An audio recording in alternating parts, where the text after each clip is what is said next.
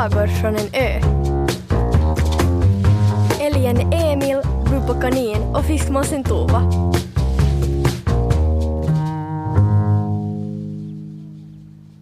Ön sjönk. Bubba Kanin var säker på det. Regnet slog mot fönstret, taket dundrade i blåsten och sängen hon låg i luta. Hjälp!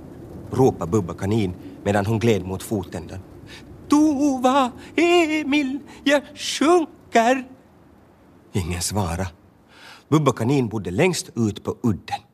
När hon för många år sedan, flera tusen kändes det som, byggde sitt hus sa Emil. Ah, är du säker på att du ska bygga ditt hus just här? Ibland blir det jättehöga vågor. Höga som um, tallar eller som... Högre än jag kan flyga, hade fiskmåsen Tove sagt. Och jag kan flyga mycket högt. Bygg du bara, om en jättehög våg tar ditt hus blir det spännande, ett äventyr. Men Bubba Kanin var inte så säker på att hon gillade äventyr. Inte när hela sängen lutade. Hjälp då! Hon ropade allt hon kunde, men ingen svarade. Bubba Kanin gillade havet. Det var därför hon byggde sitt hus ute på udden. Men nu ångrar hon sig. Sängen lutade så mycket att täcket ramlade ner på golvet. Hon ropade en sista gång. Kom hit! Vänner måste hjälpa varandra! Men ingen svarade. Dumma Tova, dumma Evil, dumma havet som tog hennes hus och dumma stormen som blåste så allt gick sönder. Dumma alltihop! Bubba Kanin kravlade sig upp ur sängen.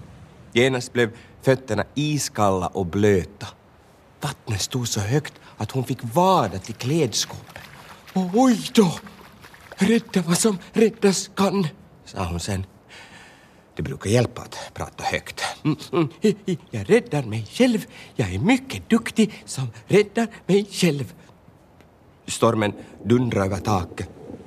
Gardinerna fladdrade ut genom fönstret och vågor högre än Tovas mast slog över klipporna. Iskallt vatten blötte ner kläderna och skvätte upp på hennes kinder. Nej! Hon skrek allt vad hon kunde. Jag vill inte rädda mig själv! Huset knakade till ännu en gång.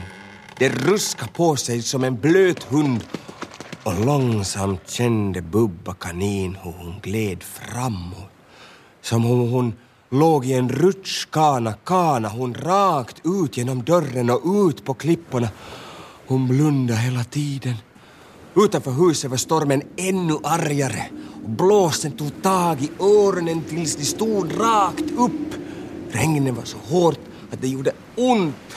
Huset bakom henne brakade till och med en kullerbytta som fick alla hennes kastruller och tallrikar att skramla gled huset rakt ner i havet. Bubba kanin kröp så snabbt som hon kunde över klipporna tills hon kom fram till en skreva där det brukar växa gräslök på somrarna. Nu var den full av is och hade skarpa kanter. Hjälp! viskade hon. Hon skulle ligga här tills det blev sommar. Hon hade inget hus och stormen var elak och hon hade varit mycket modig som tog sig ut på egen hand. Hon visste inte hur länge hon hade legat i skrevan innan hon hörde Tovas röst högt ovanför sig. Bubba! Bubba, var är du? Här, försökte hon svara. Jag är här. Men hennes röst var för rädd och för liten och stormen var för stor och överallt. Bubba! Hon tog sats och allt vad hon kunde skrek hon. Här! Tove cirklade ovanför henne. Vad gör du här? Varför har du gömt dig i skrevan? Mitt finaste hus, sa Bubba. Det finns inte mer. Tova vände sig om och såg mot udden.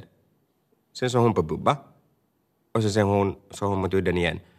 Va?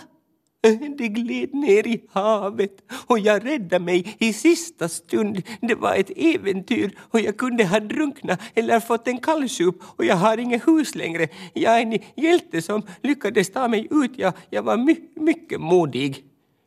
Ja, men eh, det står ju där, sa Tove och pekade. Ditt hus står precis på samma ställe som igår. Bubbe stirrade på henne. Va, va, va, va, huset kvar? Men, men, eh, sa hon. Nej, men se själv. Men hela golvet lutar ju, sa Bubba. Ena benet på din säng är ju trasigt. Det berättade du igår. Men allt skramlande ju. Huset gjorde en kullerbytta och jag blev genomblöt. Du har ju ett stort hål i taket och diskstället har ramlat.